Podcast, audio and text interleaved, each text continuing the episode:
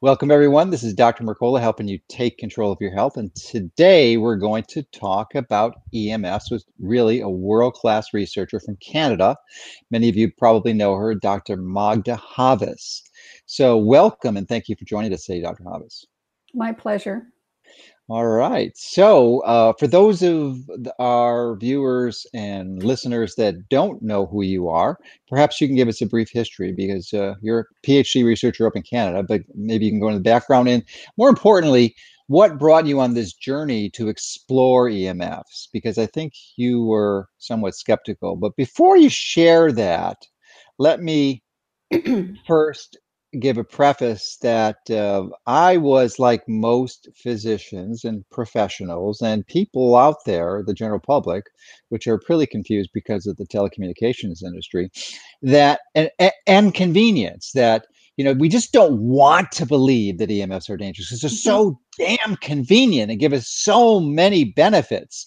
So why you know it, and there's and so many public health authorities and experts are saying that they're safe. So we don't want to believe it. And I was in that group uh, that uh, I, I, kind of intellectually acknowledged that there was a concern, but I thought it was health and I could could uh, get over it. So the, the, the, long and short of this is that literally about a year and a half ago, I attended one of your lectures presentations at Dr. Klinghardt's in New mm-hmm. Jersey.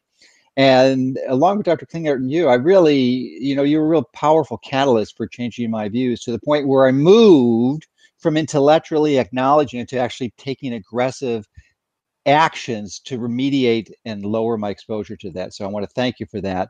And you were real important in my, in my, in my personal journey. So why don't you tell us about your journey and how you got here? Because I'm sure it's fascinating. Okay. Well, I'm a professor at Trent University, a small liberal arts university in Canada. And uh, my original research was on acid rain and metal pollution. So I was looking at chemical contaminants and the effects they had on the environment, um, both plants and animals. I've worked in the Canadian Arctic. I've done research at Cornell University with Professor Gene Likens. Um, and so that was my primary area of research. Uh, in about 1990, um, I was teaching a course called Pollution Ecology, where we deal with a lot of different chemical pollutants from mercury to asbestos to, you know, lead, all of the nasties. And um, I wanted to teach about electrosmog as well. I had heard that children who live near power lines have an increased risk of developing leukemia. And I thought, you know, this would be a different type of pollutant that I could introduce into the class. Um, I, you know, update my lectures every year because the world of chemical toxicology changes so dramatically. And um, I began to look at the literature and found that it was um, really confusing. Uh, there were a lot of studies showing that, uh, yes, children who live near power lines have a greater risk of developing various types of cancers. Uh, but in other studies, not, that, that's not controversial, is it? That's well accepted even in conventional. It's not controversial now. It was controversial when I started, which was about 20 years ago. Yeah. Um, and there were a lot of studies showing no no cancer, no increased risk of cancer. So, and and uh, people were saying, well, you know, the studies that showed an increased risk were improperly done, blah blah blah. And so I felt it wasn't time for me yet to enter this field because that wasn't my area of expertise. My area of expertise was chemical toxicology. And one day, my husband uh, was visiting his brother in Wales, and they were walking the dog late at night near a nuclear power plant, and they went under some high voltage transmission lines. And my brother in law um, was a, a chemical um, mechanical engineer and he whipped out a fluorescent tube from under his coat and held it up under the power line, and it lit up. And so my husband came back and told me about this because um, he knew I was interested, but had sort of put it on hold. And um, that evening, I unscrewed one of the tubes from our kitchen under the, you know, under the cabinets, and went out and did the same thing near a high voltage transmission line, and it lit up. So um, that sort of intrigued me. I didn't understand the physics of it. I do now, but it took me a while. And depending on where you held it, if you had the tube and it was just, um, you know, you held it halfway, only the top part lit up and the bottom part was dark. dark. And so I asked a friend of mine, a physics prof at my university, and said, do you think this could, you know, cause childhood leukemia? And it was his response that really turned me on to this research. And his response was definitely not. And I think when you ask someone for their opinion about something, it's really important to find out what that opinion is based on. So I just asked him. And he said, well, there's not enough energy. It's not ionizing radiation. There's not enough energy to cause cancer. So you have nothing to worry about. And that wasn't a satisfactory answer. And so at that point, I decided that I was going to demolish the literature. I was going to go through absolutely everything very, very carefully and um, figure out for myself whether I thought this was a real effect or whether it was just an abnormal uh, response in a few papers. I undertook a three-year uh, research. It took me three years to come to a conclusion. And first I devoured the childhood leukemia literature. And my response to that was, my assessment was that, yes, the leukemias are real. They, they were reproduced too often in too many different studies around the world. Um, the effect was small, so we're not talking about, you know, millions of children coming down with leukemia. Um, but it wasn't enough. Um, and so I then went to the occupational literature.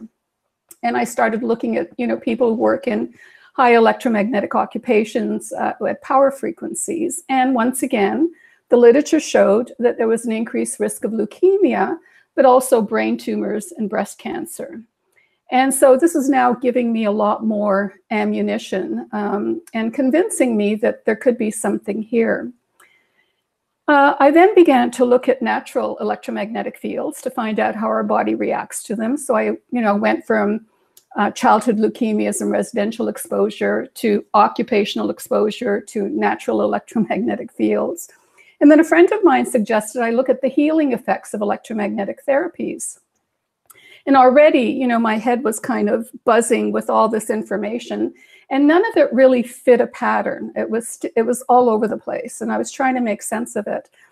And I was reading something about um, um, bone fractures, how you can use pulsed electromagnetic fields to heal bone fractures, and that's well established. It goes back to the 1960s and 70s.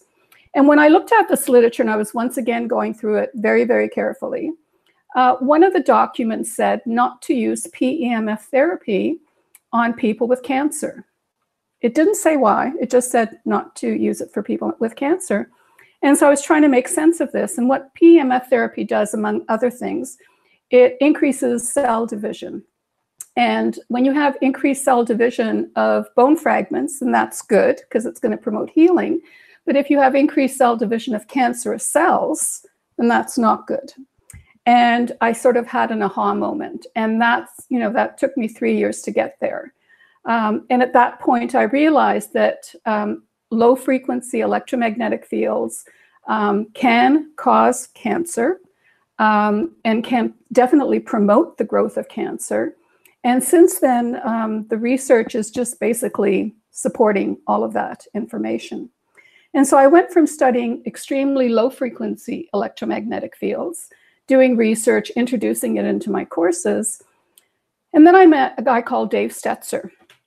And um, I had a, a, woman call me from Toronto, a mother who had a daughter who was electrically hypersensitive. And this was back in 2003, 2004. So it was a long time ago.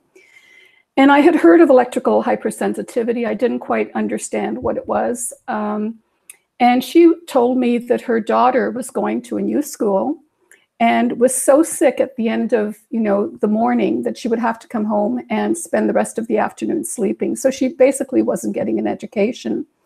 And the mother said i think it's the dirty electricity in the school that's causing the problem. And i had not heard of dirty electricity. I didn't know what it was. And um, she said the reason i'm contacting you is i'm wondering if you would be willing to do a study at the school. We have permission from the principal um, to uh, filter the school because there are capacitors that you can plug in um, that will reduce the dirty power. Because I think not only will my daughter benefit, but other students and potentially teachers in the school benefit. And um, I was somewhat reluctant, but when mothers go out of their way to do something for their kids, all I want to do is support them. So I figured that I, we could do a study and um, even if the results showed that there were no effects, because I was very skeptical that you could put something in an electrical outlet and it would clean the electricity and everyone would be happy and healthy after that. And I thought, even if we found that there was no effect, that was a valid scientific study. And so I undertook it with that in mind, expecting not to find anything. Um, we did a study, it was blinded, so the and it was basically focused on teachers um, because you can't do studies with students. Um, you know, you can't interfere with their um, privacy from for ethical reasons. But we looked at classroom behavior as well, not individual student behavior or health, but overall classroom behavior. And when I finally got to analyzing the data, I was absolutely shocked by what I found. At that time, um, electrical hypersensitivity was attributed to less than 1% of the population. And we didn't have a large enough sample size in the school that even if, if one, you know, um, um, um, teacher was electrically hypersensitive, it wouldn't show up because we didn't have a large enough sample size. But we found that about 44% of the teachers, I think originally, um, improved while the filters were plugged in. And we did a before and after. Um, and because they didn't know what was going on, um, it wasn't it, a placebo effect. It was blinded. It was totally blinded. They had they thought we were evaluating their teaching ability. They had no idea what we were doing. And we told them we couldn't tell them because it would affect the results, but at the end of the study, we'd reveal all the information. And we had a custodian that plugged filters in on the weekend. And these are just little boxes that, you know, you can't, you don't really notice. Um, um, and so we did that study, found that uh, teacher health improved and student behavior improved. And many of the symptoms that improved in the school were those that we associate with attention hyperactivity disorder. And um, so this was, you know, quite intriguing to me. Dave Stetzer was then invited to come to the school, and I went to meet him for the first time because I had not met him at that point. And we had a long chat. I shared the results, and he invited me down to Wisconsin. Um, and um, we basically toured around, and he showed me, you know, some of the work he was doing on farms. At that time, I was living on a farm. My husband and I ran a rare breeds uh, farm uh, where we had genetically rare breeds of sheep and we had lots of other animals that were all kind of pets. and um, I went down there and we had had a ground current problem on our farm. And one of the things Dave was studying was ground current. And we went to these farms where the cattle were just um, kicking up a storm. They were really, really uncomfortable. Uh, and we drove around with uh, another colleague who was a, um, an electrical engineer. And basically, for about a week, I picked both their brains and learned uh, as much as I possibly could. And we agreed to do some research together. So I was really, really impressed with what he was doing. Was that, was that, that Martin, time, was that the other individual, Martin Graham?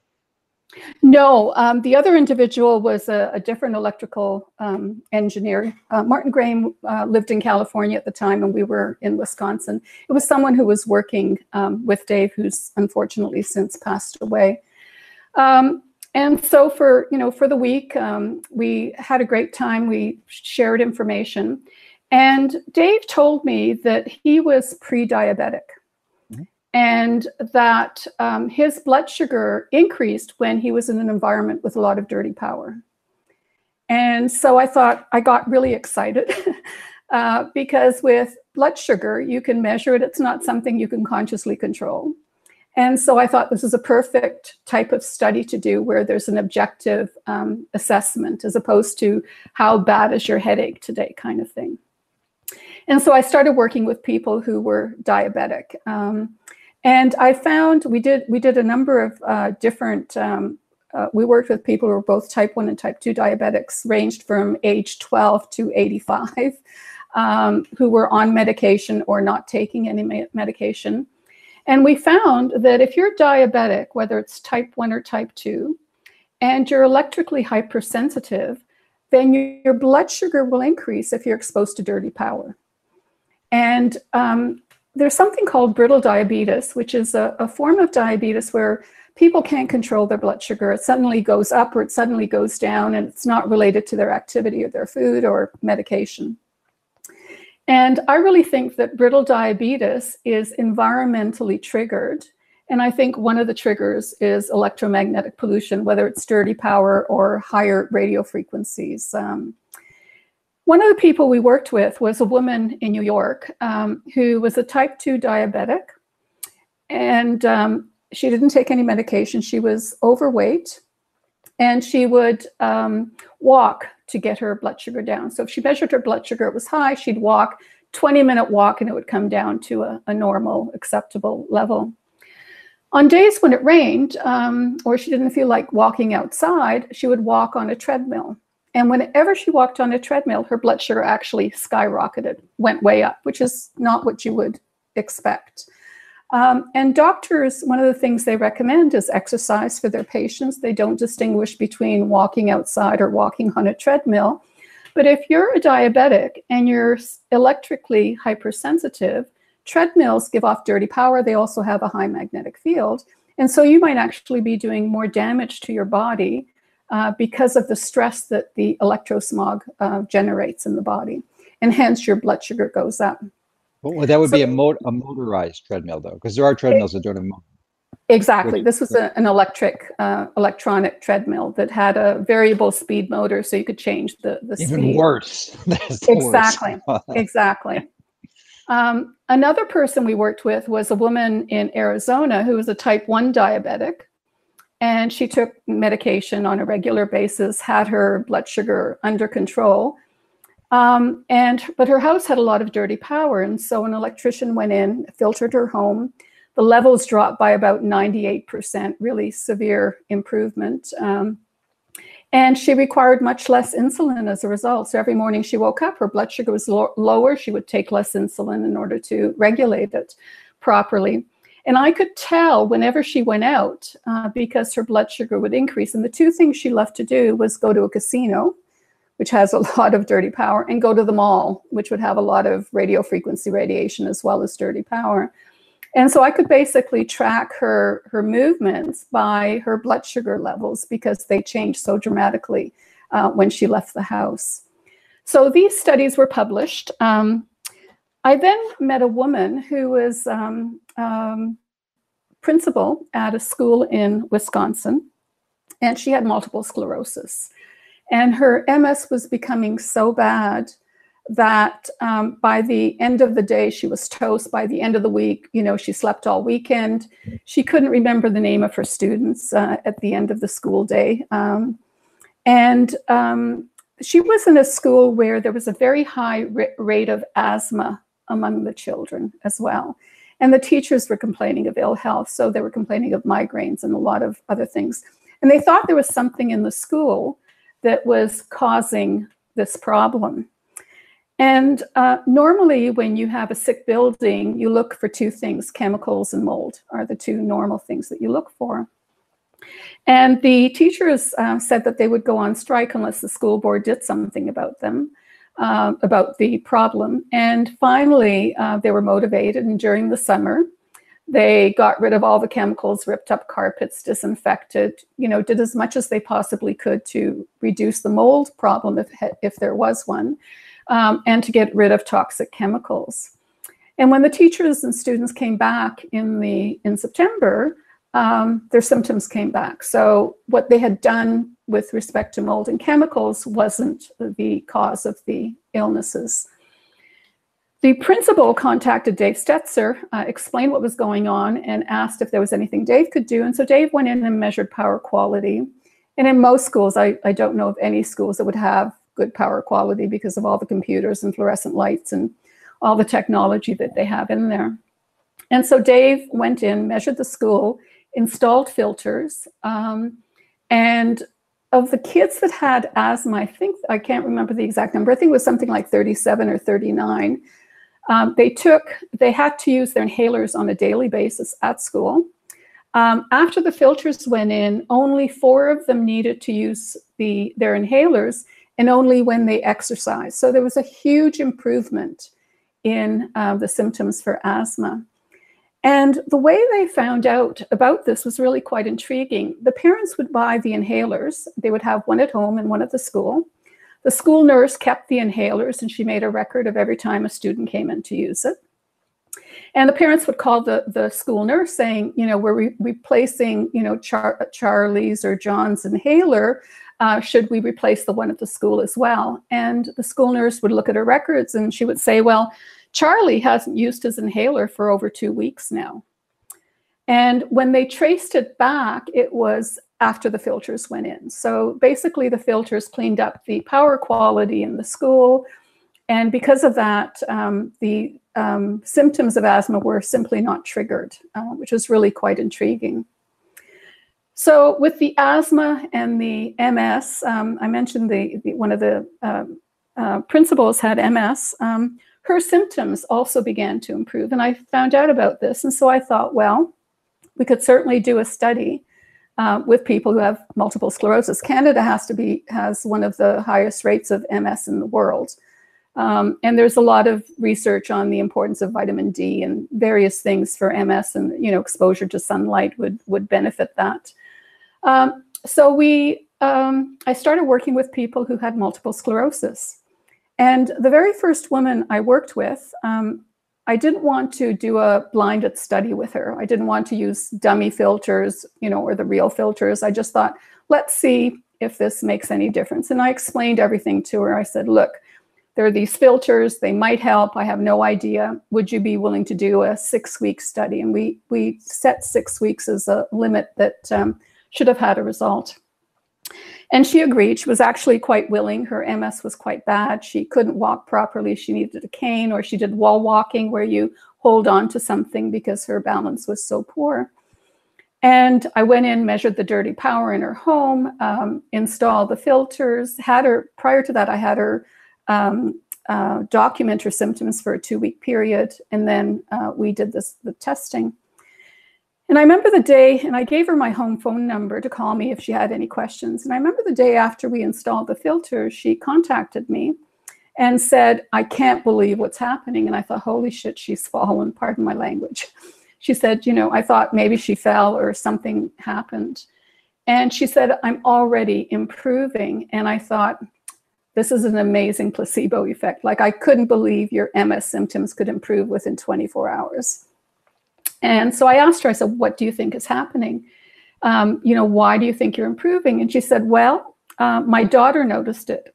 She said, I was walking into the dining room from the kitchen carrying a casserole with both hands, whereas normally she would have had to hold on to something and she couldn't do that.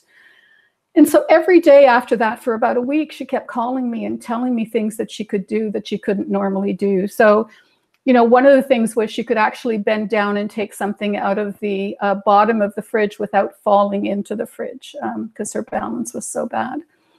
And so we documented that. I then contacted pe other people who had MS and we set up a, a much larger study.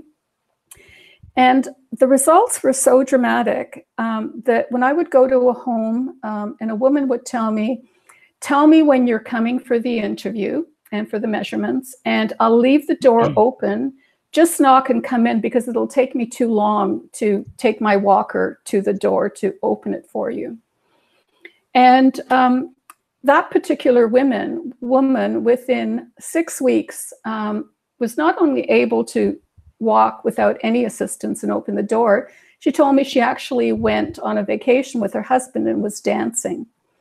And I kept thinking, you know, no one's going to believe me because I could barely believe my own eyes about um, what I was noticing. And so I began to videotape these individuals. Um, and so the videotape is my proof, and, and the videotape is just absolutely outstanding uh, for the recovery of these people with both um, primary progressive and regressive uh, MS. So many different types of um, multiple sclerosis uh, benefited. Not everyone we tested benefited, but the vast majority uh, had some improvement, not only in their physical ability, but also their cognitive ability. So um, it was, you know, it was really quite obvious. Um, I was then sent some um, MRI scans of someone with MS um, who had uh, started using filters and had used them for seven years. And uh, one of the things that the brain scan showed was that there was a decrease in the sclerosis um, in the brain. And so not only did it improve symptoms, it actually um, allowed the body to heal itself um, against multiple sclerosis, which is quite quite amazing. So those were my, you know, kinds of studies I was doing with people who were electrically hypersensitive. Um, I became uh, very interested in finding out how to diagnose them so that medical doctors could test their patients. Um, now, electrical hypersensitivity is recognized by the World Health Organization, although they would prefer to call it idiopathic environmental intolerance, meaning that they have no idea what causes it. We know that there are certain conditions um, that increase the prevalence of, of electro hypersensitivity. Uh, one of them includes physical damage to the uh, spinal cord or to the brain. So if you've been in a car, you have whiplash or you've had a concussion, um, that would increase your risk of developing electrical hypersensitivity. Similarly, chemical trauma, if you have mercury amalgam, for example, or ha high levels of toxic lead or um, um, PCBs or anything that's a, a, neurotoxin, that would also increase your risk of developing electrical hypersensitivity. If you have um, bacterial infections, parasites, if you have Lyme, for example, which is becoming a very serious problem, that increases your risk. So electrical, physical, electrical, um, chemical, biological trauma all increase your risk of developing electrohypersensitivity.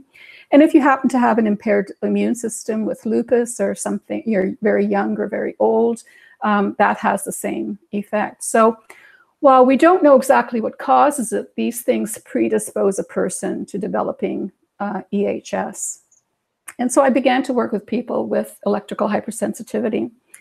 And one of the tests we did, um, once again, I, I sort of listen to uh, people who tell me what their symptoms are, and then I try to figure out how do we document those symptoms in an objective manner based on what it is that's actually that they think is affecting them. So someone who's sensitive to electromagnetic pollution in the form of dirty power may not be sensitive in, with respect to electromagnetic fields, low frequencies, or may not be sensitive when it comes to microwave radiation. Everyone has their, their trigger.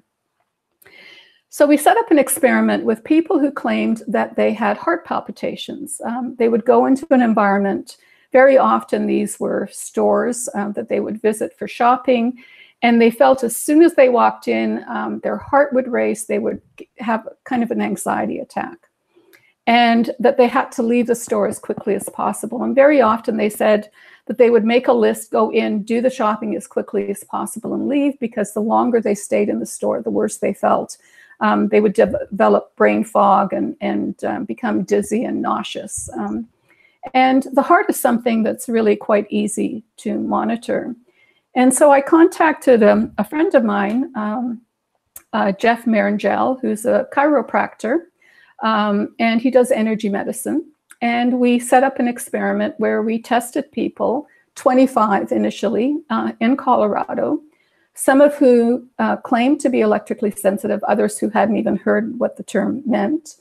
Um, and we tested them using heart rate variability uh, technology and exposed them to microwave radiation from a cordless phone, the base station of a, of a cordless phone that radiates nonstop. We didn't want to use a cell phone because um, uh, it, the frequency and the intensity varies depending on location. Um, and so we wanted something that was fairly stable that we could um, document. We found that uh, a number of people responded, not necessarily the ones who thought they were electrically sensitive or the ones who thought they weren't. There wasn't a, a good relationship there. Um, but people who had a, a fairly healthy heart, um, fairly good fitness were the ones who had the greatest response um, because their autonomic nervous system was able to kick in when the body was under threat. And basically what they experienced was a stress response. There was an increase in their sympathetic um, and a decrease in their parasympathetic uh, with an increase in either heart rate or a change in the heart rate in terms of um, arrhythmia. And so once again, we, we sort of published that. This was um, this happened to be a double blind study where the person didn't know when we were turning on the device. And uh, Jeff Marrongelle, who looked at the data, uh, didn't know what the person was exposed to during different time periods. So it was a double blind study um, that was really very powerful, showing that this is not something that people can actually regulate their, themselves. And just one example, we had a person who had a heart rate of about 65. They were lying down on a mat. Um, the cordless phone was behind their head, so they couldn't see it and didn't know when it was turned on or off. Um, and their heart rate zoomed up to 120 beats per minute while they were lying down. And most people would have to go up at least a flight of stairs in order to get that kind of response from their heart. As soon as the phone was disconnected, their heart rate returned to normal. And while this was a more extreme case, um, there were several people who had that kind of response. Um, that study was criticized, um, saying that um, the technology was actually interfering with the technology. So their heart rate wasn't increasing, it was affecting the uh, sensitive um, sensor uh, documenting the heart. But it didn't happen with everyone. And um, when these people could tell that their heart was racing. So um, I think there are people out there who don't want this information to get out and certainly want to downplay any harmful effects of microwave radiation. Okay. My own um, blood is something that I've been testing uh, over the years. And uh, one of the things um, I became interested in uh, early on was pulsed electromagnetic fields or the healing effects mm-hmm. of electromagnetic um, therapy. And one of the claims uh, they made, um, the company, the type of mat that I used made, was that it uh, allows your blood cells to uh, flow more freely, improve circulation, that sort of thing. And I thought, well, this is something that I can test. And so I actually tested my own blood, um, put it under a microscope, and simply had a look at it. Um, and I found that um, the day I did the testing, I had just finished working on a computer, didn't think it affected anything at the time put my um, drop of blood on a cover slip under, under a, a, microscope and found that my blood was really coagulated. It was really quite viscous and um, wasn't flowing very freely. I then laid on the mat um, at a low setting for eight minutes. And when I retested my blood immediately afterwards, it was beautiful. It was free flowing, individual cells, nothing was clumping. So I was really impressed that this technology, um, the claims they made were actually uh, accurate. But I was concerned that my blood was so clodgy uh, before I did the testing. And so I began to do it much more systematically. And I found that when my blood is exposed to microwave radiation, whether it's a Wi Fi router, a cordless phone, a cell phone, it goes into rouleau formation. There's virtually no cells that are, are single cells. It's, everything is just clumping together. And we know that the effect of that um, is really quite damaging. Um, it could cause a stroke, it could cause um, a heart attack. Um, it certainly reduces your um, circulation in your you know, fingers and toes, for example, leaving, um, leading to cold extremities and tingling sensation. so all of these testings uh, that we were doing was to try to alert medical doctors. What is it that you can do in your office to diagnose someone with electrical hypersensitivity. So things like blood sugar, heart rate, um, uh, blood coagulation are some of the things that can actually be done uh, so that doctors can do the diagnostics. Okay, well, let's unpack some of the long answer you gave to my first question. So, you, so you've established that there are a number of variables that seem to res- responsive to this dirty electricity, which we haven't defined, and I wanted to ask address that first, but I have a few questions on the studies. So I was particularly interested in the note the um, percentage of improvement you noticed in diabetics. Uh, I since you did the study in Canada, I would suspect that the units were millimoles instead of milligrams per deciliter like we do in the U.S., which is about 17, 17 18 times higher than a millimole. So maybe if you just give us a percentage improvement, because most people won't know the millimoles. Okay. Uh, well, at least um, okay. I'd have to look at the exact study because you're right. I'm I'm used to, but uh, um, with the woman who had who was on the treadmill, mm-hmm. her blood sugar um, initially might start at, at 10 millimoles, um, mm-hmm. and it would go up to maybe 12 or 13 when she walked on the treadmill, and it would drop down to about seven when she and seven is about the the level. I think that's 126 in your Mhm. the units that you end up using, right? Uh, which is a, a good value after exercise. So seven twenty six, right? yeah, so you know it was really quite dramatic um, the responses that we were getting. Well, perfect. So the uh, other questions, um, Mhm. you know, establish what a basic is because you know a lot of people hearing this. I did interview Dr. Sam Milham, who wrote the book Dirty Electricity, and we went into a little bit there. But you know, you've you're coming at, from a clinical perspective and doing the Mhm. studies on it, where Sam is more of an epidemiologist. So. Uh, and I'm wondering, you know, because I've I've spoken with Dave quite a bit and uh, spent actually three hours at the subsequent uh, meeting with Dr. Klinghardt, and he he gave me a really good education on this and taught me how to use the oscilloscope he, he does, which is gives a very definitive waveform analysis, much more effective than the simple meter that he has. So. Um, you know, he explains it as being these high voltage transients induced Mhm. from primarily switching power supplies uh, in the home or certainly the electric utility company or your neighbors you know they can do that and they get in the circuit so typically from 2 to 100 kilohertz Mhm. and and that's what these filters do they remove those frequencies if they're low enough intensity because there's some things like solar inverters which the filters don't work really well for Mhm. so you have to need an additional filter to throw in the inverter. But I'm wondering, um, you, you know, you also described your experience, the positive experience personally you had with PEMF.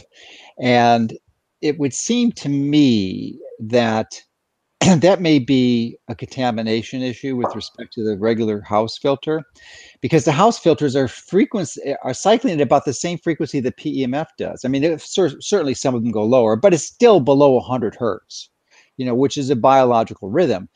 Uh, and there's no high voltage transients on the PEMF, so you're just getting those biological rhythms. Whereas the electrical electricity that's almost always contaminated has these high voltage frequencies. So, do you think that's the primary issue that differentiates the two? Is just the frequency, uh, the pure frequency? I think it's a variety of things. I mean, with PEMF, um, depending on the technology that you're using, they control the frequencies. You're right; it's often under 100 hertz in, in many cases, but not always. Um, they often use a sine wave, sometimes a square wave, sometimes a sawtooth wave. Um, they have very different effects on the body depending on the wave shape. Um, the intensities are quite different. Um, when it comes to uh, power quality or high, high voltage frequency transients, we're talking about kilohertz. Um, Mhm. and I think that's the frequency range. According to Dave, um, the Russians did some research and they found when the uh, frequency was above two kilohertz, it tended to go internal to the body. So it, it passed the skin and went inside. And you'd expect that to be much more harmful than something that simply skirts around uh, the outside of the body and might affect the skin, but nothing internal. And so the filters that um, he and Martin Graham developed uh, were really for that frequency range the Russians discovered was harmful to the body. So with PEMF and with dirty power, we're talking about two very different animals um, with very different characteristics. So you've only given us a small taste of your breadth of knowledge on this topic. So uh, I'm going to ask about something you haven't talked about, but I know you're you're expert at this. So how would you compare the dirty electricity? Because there's, there's essentially, you know, you've got dirty electricity, you've got magnetic fields, electric fields, and RF fields. And but the most common exposure, and I'd like you to give us a framework and a perspective on this because your experience in this field is quite useful. Do you think that the dirty electricity is more harmful for most people than the radio frequency exposures? I know they're both something to be avoided, but how would you rate them independently? I think it really depends on the individual. Um, I mean, there are some people who respond only to microwave radiation, they don't respond to anything else. Others respond primarily to dirty power. Dirty power and um, microwaves are virtually ubiquitous, they're Mhm. everywhere. Um, and one of the conferences I went to was a building biology conference um, in uh, Nashville, Tennessee. And um, there was a woman there. I was speaking at the conference, and there was a woman who came up to me and said, You know, I'm really, really sorry. I can't stay um, for the rest of this conference. The hotel room I'm in is just making me sick. She was electrically sensitive.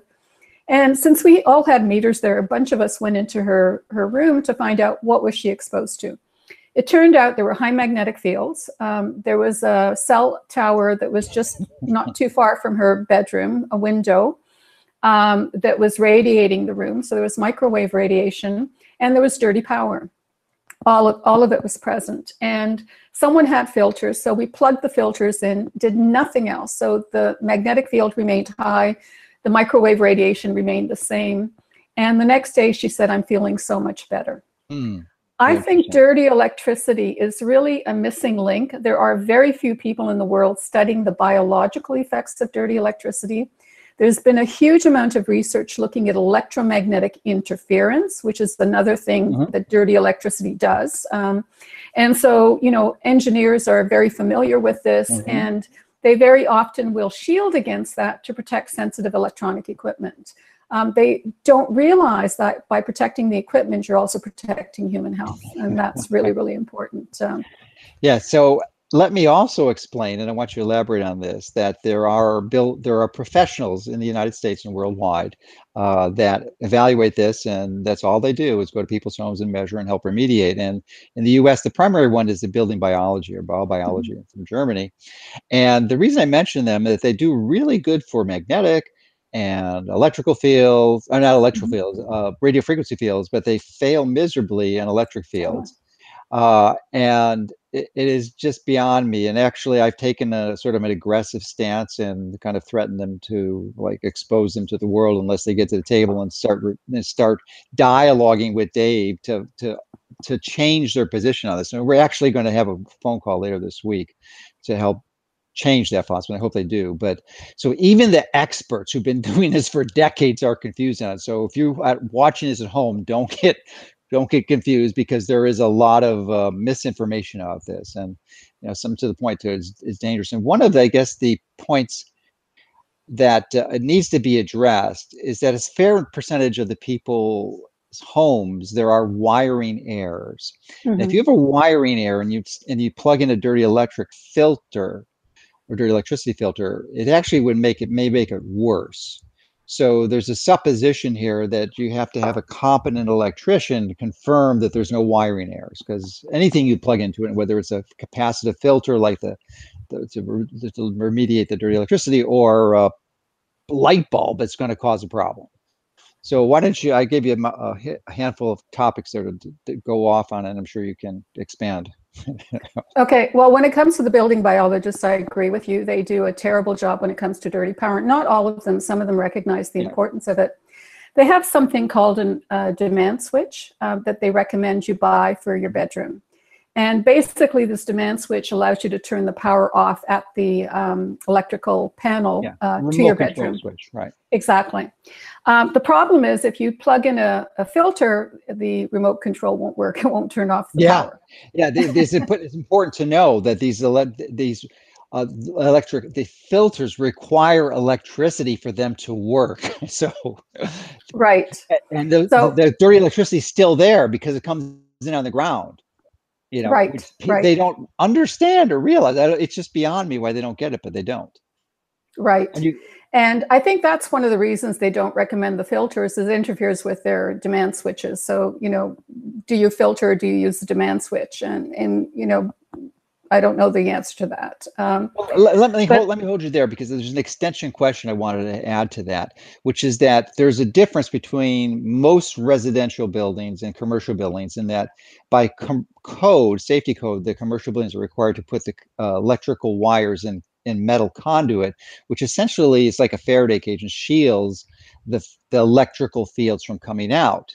But I don't think that they. This is where I'm a little confused myself. That they shield the dirty electricity fields coming out even because they're still there if you turn the power off. So if they're in, even in a in a in a faraday cage i don't think it's going to matter but uh, so does it make a difference in a commercial building? Because typically in a hotel you know you you have the luxury of having that insulation as long as you don't have something in the wall plugged in to take the fields into the room. Exactly. Well i was just going to say that I don't know the correct answer for that. I think Dave would be the one to ask. But my guess is that those metal conduits would reduce the dirty electricity coming in. Okay. But as soon as you plug a lamp in, that yeah. cord Boom. is not, and so you get the dirty power there. Yeah. And you know your computer. So you're going to be near those kinds of wires that don't have the metal conduit.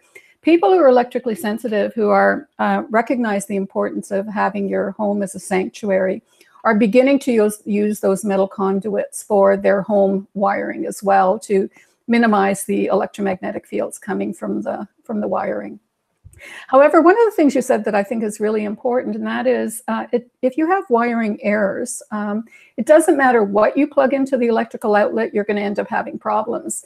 And for some reason, the building biologists have tried to um, suggest that it's only the, the these filters that make make the electrical problem, and it isn't. Um, mm-hmm. So what you've got to do is fix any wiring errors you may have before you go to the next step, which would be reducing the uh, poor power quality.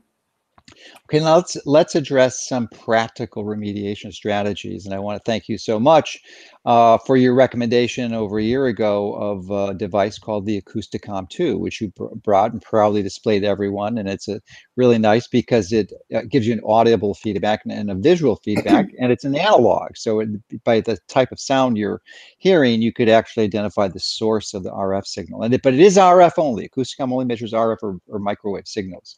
So you need another one for magnetic and yet another one for dirty electricity. And fortunately, that those these meters are relatively inexpensive. Yes, you can get mm-hmm. professional grade stuff for thousands of dollars, and if you're professional, you should have that. But for the consumer, uh, you know, $150, $200 will get each for these devices, and you'll have a you know really good system that would help you identify and remediate because you can do a lot of this stuff at your home for pretty inexpensive.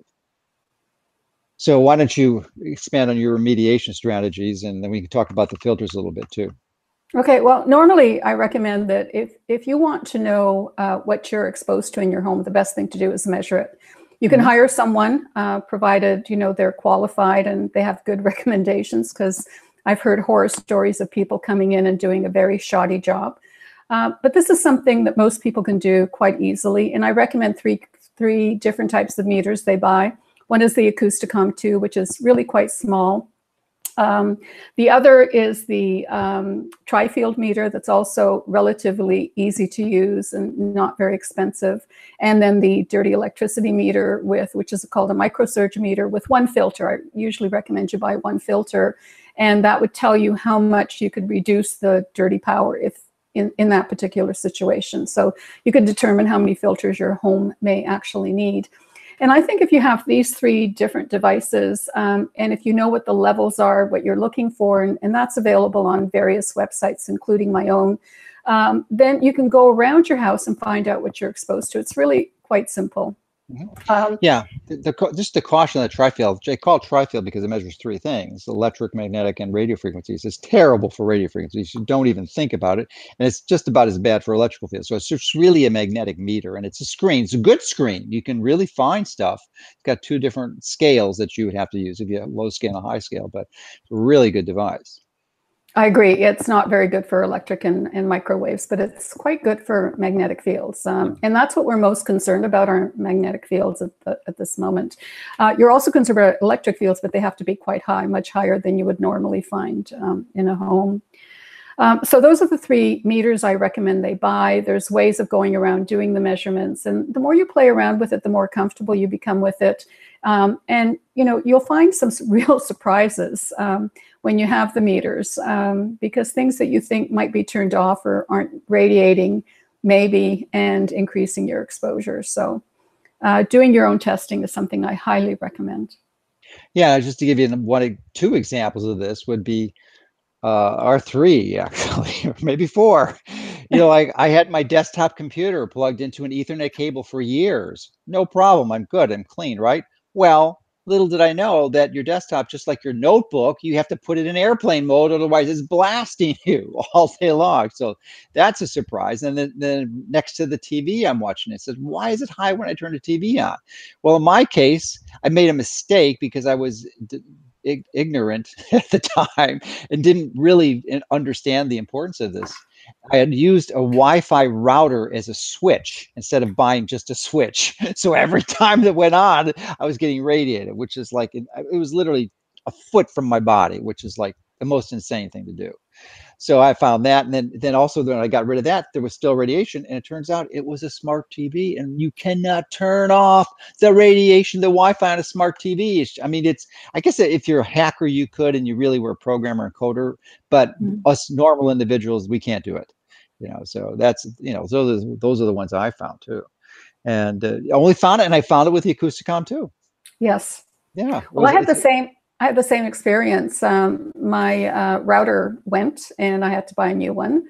Uh, and I deliberately bought one where you can turn off the Wi-Fi uh, aspect of it. I never use Wi-Fi, so I get them to turn it off right at the um, mm-hmm. the um, company that provides the router um, and supports my system. And I was in my office, and a friend of mine came over uh, who's electrically sensitive, and we were talking. And she said, "You know, there's something here that's making giving me a headache." You've got some radio frequency. I said, not me, not my home. and so we got a meter, and lo and behold, uh, there was something giving microwave radiation, and it was the router. And so I contacted Bell, which happened to be my, my provider, and I said, could you please turn off the Wi Fi um, at your end? And they were, of course, surprised, like, why would I want to do that? And I gave them a little explanation, not too much. Um, and she said, Well, I can't do that. So they bumped me up to a, another technician. And um, he said, Okay, we've done it. But I could still read it. And I said, No, you haven't. I said, I'm still getting microwaves in my office. And he said, Oh, okay. He then bumped me up. I was bumped up three times basically before they actually turned it off. And if I didn't have my meter, I would have thought they had turned it mm-hmm. off. Um, sure. So, you know, it's really, really handy uh, to have to make sure that you're not exposed to anything. When I walk around, it's green everywhere in my house, which is mm-hmm. wonderful. Or, or even, even though, better, no lights. Exactly, exactly.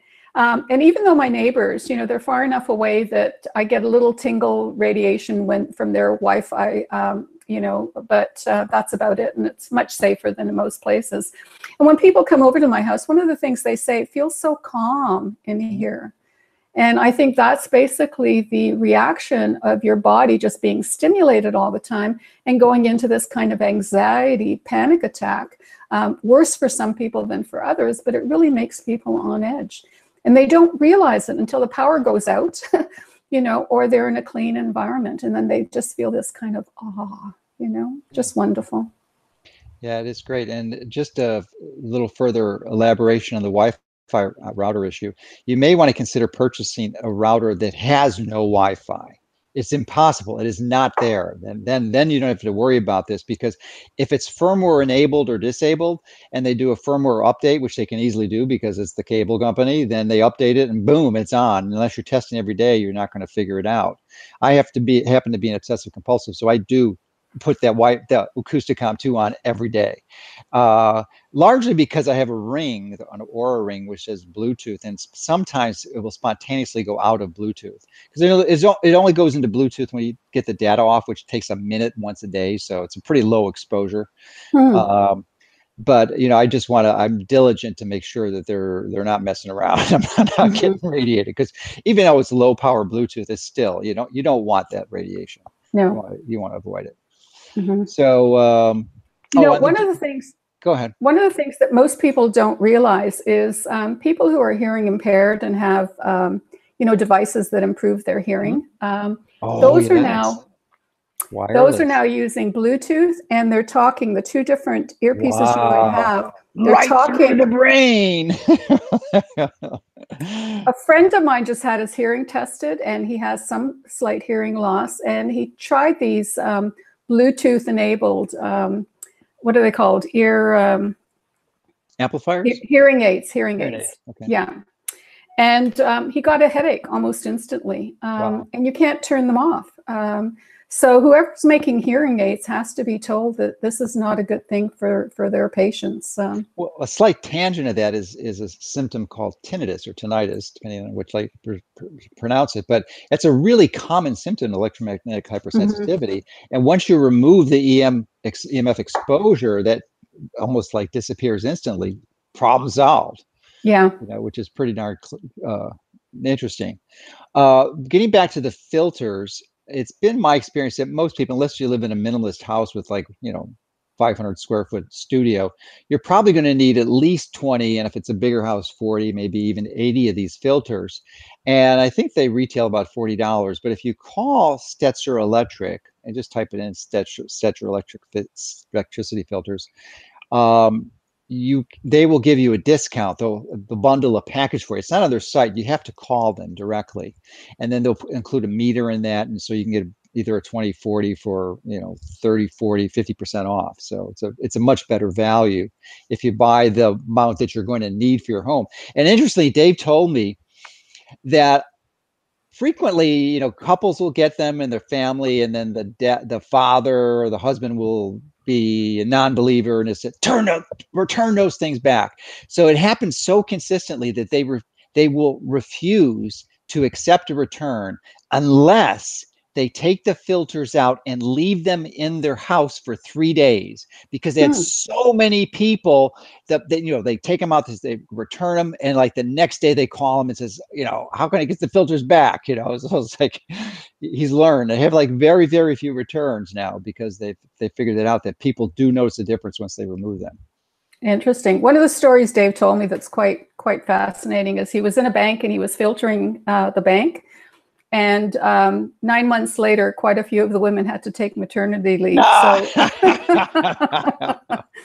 not so surprising. Was, not surprising. That's right. So yeah, it certainly. I mean, we have fifty percent reduction in sperm quality for males, but it certainly has an impact on female fertility too. I mean, it's pretty well documented. Mm-hmm. You, now, have you looked at the uh, mechanism actions at all that uh, Martin Pall has uh, described in his work? Yeah, I'm familiar what, with some of his work. Um, and what, you know, what's your what, what's your take? What's your take on it? Well, I think what he's doing is absolutely fantastic. Um, I think that the real um, convincing effect for me is actually the production of free radicals. mm And um, you know, one of the statements that um, physicists make is that this energy, like that I was told by my physics colleague, this energy doesn't have um, this this frequency doesn't have enough energy to uh, break chemical bonds, so can't dislodge electrons. However, um, so can't cause cancer. Basically, that's the comment they make. However, um, if you look at the literature on low frequency and microwave frequency uh, fields, there's an increase in free radicals. Mm-hmm. Now, so there's two ways you can have an increase in free radicals in your body. We know free radicals have all do all sorts of damage, including cancer, but even beyond cancer. Mm-hmm. Um, and so the question is, how can you have an increase in free radicals if you're not generating them with the ionizing radiation? And the answer to that is that what the non-ionizing radiation does is interferes with repair mechanisms or things that neutralize free radicals. And so if you stop repairing the free radicals, you're going to get more free radical damage. And so basically, you're going to have the same effect um, with the, with non-ionizing radiation that you end up having with ionizing radiation. It's just a different mechanism, but the effect yeah. is through free radicals. Well, it, I think more precisely, it's oxidative stress. Uh, Correct. Because some yeah. of the some of the oxidative stresses are not free radicals, and the most pernicious ones, like peroxynitrite. And I, have been really looking at it. I've read thousands and thousands of papers, and literally spent hundreds of hours compiling a review uh, largely stimulated from Pall's work. And you know, I've learned learned some things that he didn't he knows about, but didn't really include in his work, which is ultimately the the, the nitric oxide complies with superoxide form peroxynitrite, and that is is perniciously damaging, causing single-stranded breaks in DNA, which is a problem. It's a major problem, and but thankfully our body has the ability to repair and this is where he didn't really go into depth but if you look into it there's lots of good good papers on this uh, there's a, a, a, enzyme system, a family of enzymes actually, but the primary one is PARP1, poly-ADP ribose polymerase, that repairs the damage, but it sucks up NAD when it does that. So if you can, I mean, obviously the best and most strategic intervention is to remove yourself from the from the source. Mm-hmm. But assuming you you cannot do that, you're flying at 35,000 feet, you're in an office and they refuse to do anything, you're traveling in a, in a hotel, you're exposed. So, you know, things like NAD can be very useful and things also like molecular hydrogen, which not only it, well, it, it activates NRF2, which is the master antioxidant pathway. But what I just realized recently is that it also inhibits uh, NADPH oxidase or NOX. And the NADPH oxidase will take NADPH, which is the most, it is like one of the most powerful components of the of cellular redox. It mm-hmm. essentially recharges those antioxidants like glutathione and and vitamin C and yeah. vitamin E, and um, molecular hydrogen actually imp- inhibits that enzyme and it NOX or NADP oxidase, which I didn't know. And that's another. So molecular hydrogen is a powerful strategy, you know. And I like to use the high dose ones, like the nine parts or nine milligrams per liter, or nine parts per million, sometimes called, uh, that that has the nano bubbles. It's a little bit pricey, but you know I take it every day. Uh, hmm. Even though, yeah, and, and like more when I'm flying, or right. in a hotel, or in a hotel. Yeah. You know, because I think that's a, a, good strategy. So, you know, we like to give people useful resource and tools. And mm-hmm. fortunately, you know, and that that's the thing that got me is that I didn't understand the mechanism. If you don't understand how it causes it, then you're just left, well, it's you know, it's magical. It just damages, you know. So, mm-hmm. but once you understand it, and then you visualize it, which I, I, applaud your efforts for educating people, is to make it real because it's invisible. And unless you've got your EMH, you know you can't feast, he, hear, see, see, or feel it like they mm-hmm. can. And once you can yeah. see that meter, you know, you know it's a problem. That's right. Yeah. Yeah, I can't tell when I'm in a high electrosmog environment, so I have to use meters. Yeah, most of us can't. Yeah. And one of the things I tell people who are electrically sensitive, in a sense, you're really quite lucky because you know you're in a poisonous environment and you can try to avoid it. Whereas the rest of us just go around blindly unless we have meters to tell us. Yes, it's all good. So mm-hmm. if people wanted to learn more about what you, some of your studies, maybe we can link to them. I mean, you guys, are they uh, open? Um, they're all peer reviewed. Some peer reviewed. They're all peer reviewed. Some yeah. of open source, so we can put yeah. links to those mm-hmm. and people can review that in details because the devil's in the details. Some studies are not done as well as they should be, and I'm sure they're not yours. But you know, and maybe before we go, just address this because this is such a powerful component that leads to the confusion I had than most people on this issue, which is the massive, clever, sophisticated strategic intervention of the telecommunications industries that essentially mask the ability to understand what's going on. They discredit. Authentic, legitimate researchers. They spin off dozens of other studies to, to prove them wrong, and they they buy off the federal regulatory agencies and the legislators. So it's it it creates a problem. So what's what's your take on that?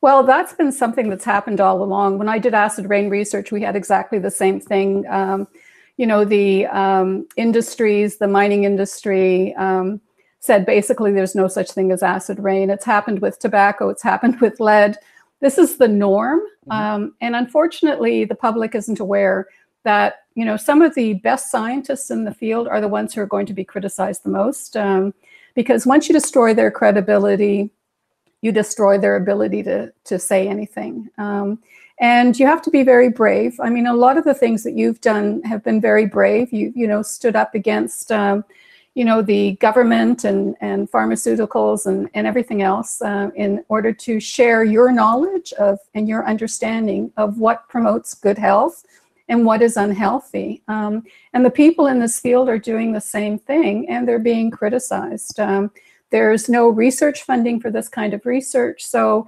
um, a lot of it is just not being done in North America anymore uh, because of that. And all we're really trying to do is try to get the information out so that people can make wise choices.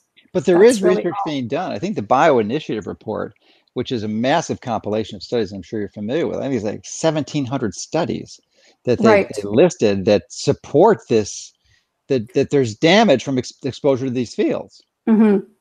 Well, and there was the recent uh, National Toxicology Program study with rice with mice and rats uh, showing an increase of you know certain types of cancers um, in the rat well, population. That's an interesting example of telecommunications industry interference because that's what it initially showed.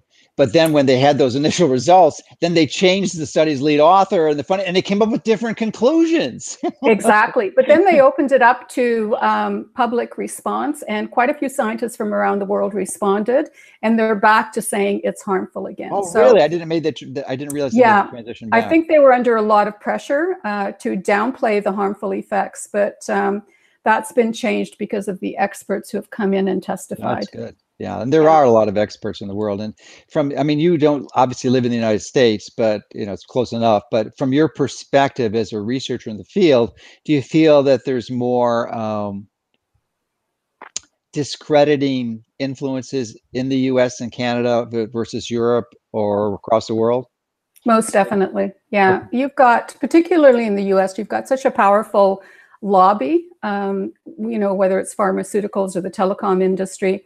For example, Tom Wheeler recently uh, made a Mm. speech a few years ago. I'm sure you've seen the video of it, um, where he says we just have to go ahead with 5G and there's no testing. You know, we're going to be the first and we're going to make billions of dollars. Well, those billions of dollars are going to come out of, out of our pockets. Um, and at the same time, they're going to expose us to much higher frequencies, some of which are being used uh, in weapons, you know, by the military for crowd control at, at higher intensities that they're going to be using for the public.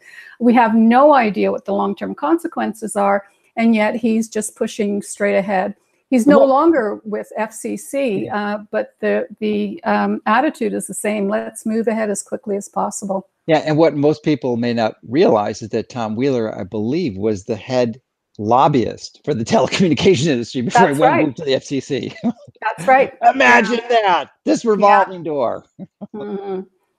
So Barack Obama has quite a bit to answer for by, you know, putting him in charge of the FCC. But I don't think uh, Yeah. Trump is doing anything to, Yeah. um, you know, It's- regarding the health of this. Whatever your party is, or whatever the president, it's just, you know, it's just pervasive. It's just difficult to get out of that uh, industry influence it, because Mm-hmm. of the funding issue. So it's just it's Mhm. just a challenge. So, any other words of wisdom and advice that you have for our, our viewers? Well, there's two really important things that we haven't talked about, but Okay. we probably Good. don't have time. Oh, But no, um, Go ahead. Go ahead. If we haven't talked uh, about it, go into it. one is lighting. And, Oh, yes. uh, Yeah. and screens, how important they are. And the other is ground current, and that's becoming a really serious problem. Let's go if you- into it. My, my, my take is that no one, no one should have a fluorescent light. That's the basics. And Mhm. if you have them at your office or your school, turn the damn lights off and just use natural sunlight. Right. Yeah. But Well, it's go not on, only- expa- go ahead, go and expand on it. Unfortunately, it's not only the fluorescent lights. Yeah, I um, know, but they're the worst.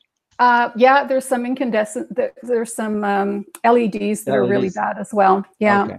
And they're coming out with something new, uh, and these are smart lights, light bulbs that you can turn on and off with your cell phone. You can dim them with your cell phone, and they Philip radiate microwaves as high as your Wi-Fi router or your cordless Oh phone. my gosh, I did not know that. Gosh.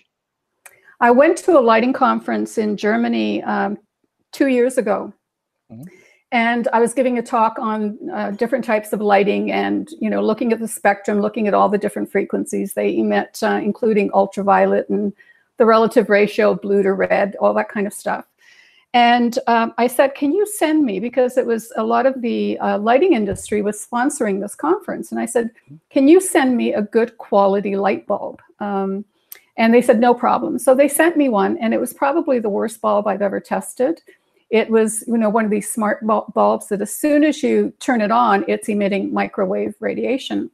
And I remember talking to the president of the company when I went to Germany, and I said, you know, your light, and I, I showed the results from the light bulb without identifying which one it was.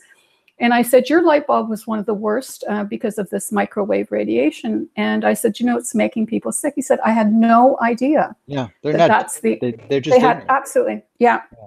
and he said but the entire industry is going that Mhm. way and we don't want to be left out Yeah. Yeah. convenience, convenience. Mhm. sacrificing biological health for convenience. that's right now the other thing is a lot of screens there are different types of Well, before we leave screens. that, you know, just uh, there's also, I mean, we're just talking about the the, the EMF components, but there's also the biological components of the quality of the light, you know, which you're going to get to the screen. So you you know, you you know, you don't want the blue light at night, and it, it'll interfere with your circadian rhythm, and you know, all of those issues, which we've just Mhm. discussed with Alexander Wunsch before from Germany. right Yeah. Yeah so there's all you know there's a lot of things about lighting and unfortunately i haven't come across a good light bulb whoever invents a good light bulb is going to become a multi-million billionaire Well, there's, uh, there's because there- we all need good lighting they exist. They had them when you were a child. It's called the incandescent bulb, and even better is a candle. exactly yeah yeah Ther- well i, I have incandescent bulb everywhere in my house, you know. So yeah, and a, big, and a, big, electric bill. I don't. I have a big house, so I only put them in strategic places they turn on all the time. So the because I have people coming in like contractors and cleaning people, and they leave lights on, and I don't want to leave them an incandescent bulb. Leave the LED on in a room that I've never yeah. had. So, but so you can, you know, you don't have to switch every fixture over. It's just the ones you use all the time. Right. Right. Know? There's a light meter that you can get. Um, it's made by an Audi Martel from Quebec. Um, mm-hmm. costs about $100. Um, and you point it either at a light bulb or at a screen, mm-hmm. and it'll tell you whether or not it's flickering. And it'll give oh, you yes. a sound, just like the um, mm-hmm. Acousticom meter, mm-hmm. but it's for light frequencies. And it's really, really effective to find out. There's some people who will sit in front of their computer and they get, you know, dry eyes and sore eyes, you know, after a few hours and very often those are the screams that are just, um, you know, the frequency, they're just oscillating all the time. And that's making your eyes tired. It's affecting your brain. And you can have screens that are really, really quiet. So they vary enormously. The standards aren't being adhered to to prevent that kind of flicker. Yeah, when you put that flicker meter on an incandescent bulb, it's quiet.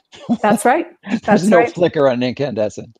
That's right. So, and the other uh, topic was ground current. Yes, let's talk about ground current. And, Just and, very briefly. And, well, maybe even expand on it because I've changed my position on grounding as a result of my appreciation of this, which is, is I think where you're going. But why don't you tell us what you're what you want to share, and then I'll give you my feedback.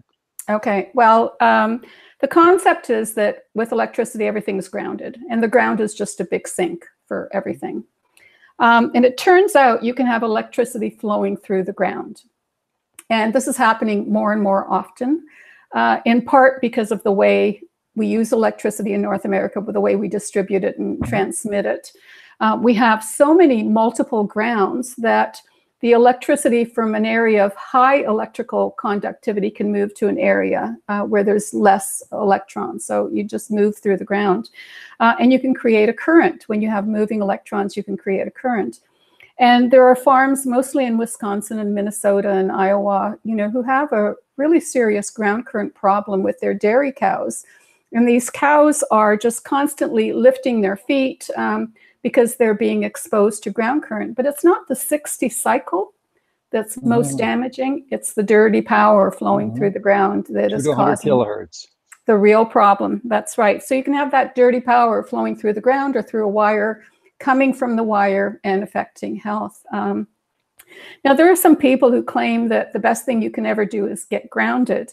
And mm-hmm. that I would agree with that, uh, mm-hmm. provided you're in an area where you don't have a ground current problem. You know, it's like uh, you know you can drink clean water, you can drink dirty water. They have very different effects. So if you have no uh, dirty electricity flowing through the ground, getting grounded is probably one of the best things you can do. Um, but if you have dirty electricity flowing through the ground, getting grounded means it's now entering your body because it comes right in, you know, through one leg and down the other, basically.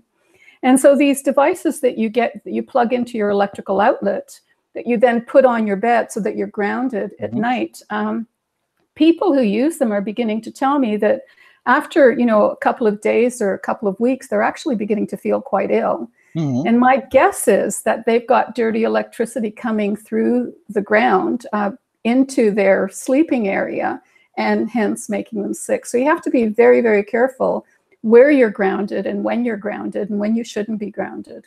Yeah, and let me just expand on that because I think that if you live in North America, virtually almost everyone, there are exceptions because there's no universals on this, because there are some isolated remote areas where this is an issue, but almost everyone in North America shouldn't be grounded because it's dirty electric contaminated. Now you go to Europe, it's a different issue mm-hmm. because mm-hmm. they have the returns to back to the substations which they by law have to have in the United States, but no one ever enforces the violations. So as a result, we've got we've contaminated the ground. So I've stopped grounding. I was one of those individuals thought was great and promoted it, and, and it made perfect sense, but it mm-hmm. wasn't integrating into the equation, biological equation, the fact that the, the ground's contaminated. You know, so it's I, I, love your analogy with the drinking water. It's just really a good, great, great uh, mm-hmm. Yeah, it's so, almost like going swimming in a dirty swimming pool or swimming yeah, in, or, you know, river or lake. Yeah. yeah. yeah. Now the exception, I you know, I I live near the Atlantic Ocean. Yes. walks away, and that because you're about that Mhm. obviously it's an ocean, so it's one of the biggest bodies on of water on the planet. So then the current can go out, so then you can truly get grounded. So Exactly. there's no ground current on the beach. That's right. Yeah. Yeah. So, So going along, you know, walking barefoot in the sand, in the ocean, in the salty water, one of the yeah, best things you can yeah, do. yeah. I fortunately I pretty much do that every day I'm home. Uh, so, but I would say 90, 95% of the year I'm doing that. So at least I get a regular ground exposure. But I, I stopped grounding myself at night because you know, even though I live, I'm in between. I live between a river and an ocean. Probably it doesn't have that high d- dose, but I still don't want to do it. So Mhm. Well, one of the things you can do is hug a tree, and that'll have the yeah, same yeah. yeah. Now, eh, yeah, explain why that works. Even because the ground's still contaminated. So how are you getting a ben- bi- beneficial biological grounding from the tree, even though the tree isn't rooted in dirty electrical ground? Well, first of all, the tree isn't going to be that conductive in the bark. Uh, you know, Okay, so we're not we're not we're not hugging a, a metal pole stuck into the ground. okay, Um, and the roots are uh, quite deep. Uh, and okay. so just being in contact with that means you're going to get the electrons flowing through your body in a very positive way. Um, I've Even had though people who, even though the bark is an insulator because it's wood, it's still going to come yeah, through. some of it's go it there's always a little bit coming through it's just how quickly so Okay, even insulated material will have a certain amount of flow through it uh, just okay. how much um, really but um, i've had people who've come over to my place who've been you know they've driven through toronto. They, they're really kind of jittery. They're electrically sensitive. And i tell them to go out in my yeah i tell them to go in my backyard and hug a tree. And they Love hug it. it. for about five minutes and they come away and they say you know i feel a lot better. So Damn tree huggers. All right. Well, that's that's a really good simple pearl, and uh, you know, really like that one because it doesn't cost very much. Except a few few minutes of your time. that's right Yeah, that's and the one. tree likes it too All right. So yeah, I bet I bet there is there's some biological synergy there. Mhm. So uh, any other recommendations or resources that you might like to advise us of? Well, you know, one of the things I tell people, um, really important to limit your exposure um, if you want to, you know, improve your health or, or make sure you don't become ill. Uh, another important thing is to build up your immune system, um, a healthy immune system, and then all the things that you recommend from, you know, eating properly, you know, getting sunshine, having, you know, moderate exercise. These are all things that are going to go a very long way in keeping you healthy. yeah Yeah, and honoring your circadian rhythm, I'm realizing is a real important one in sleep. I know they're so, you know, uh, uh, and then and not so much even what you're eating is what I'm learning is what's so more important is not is what what you're not eating and when you're eating. you Mhm. know, two variables that most people don't consider, but you know, just this Right. time restricted eating window is a very powerful intervention to sync up your circadian rhythm. All right. Well, this has been this has been great. well, Uh, thank thank you. you, thank you so much. You know, um, we were seeking to get you here for a while, but we had some challenges, and those are are finished now. So I'm glad we got connected, and we can share this wisdom with the masses. It's great. My pleasure. Thank you so much.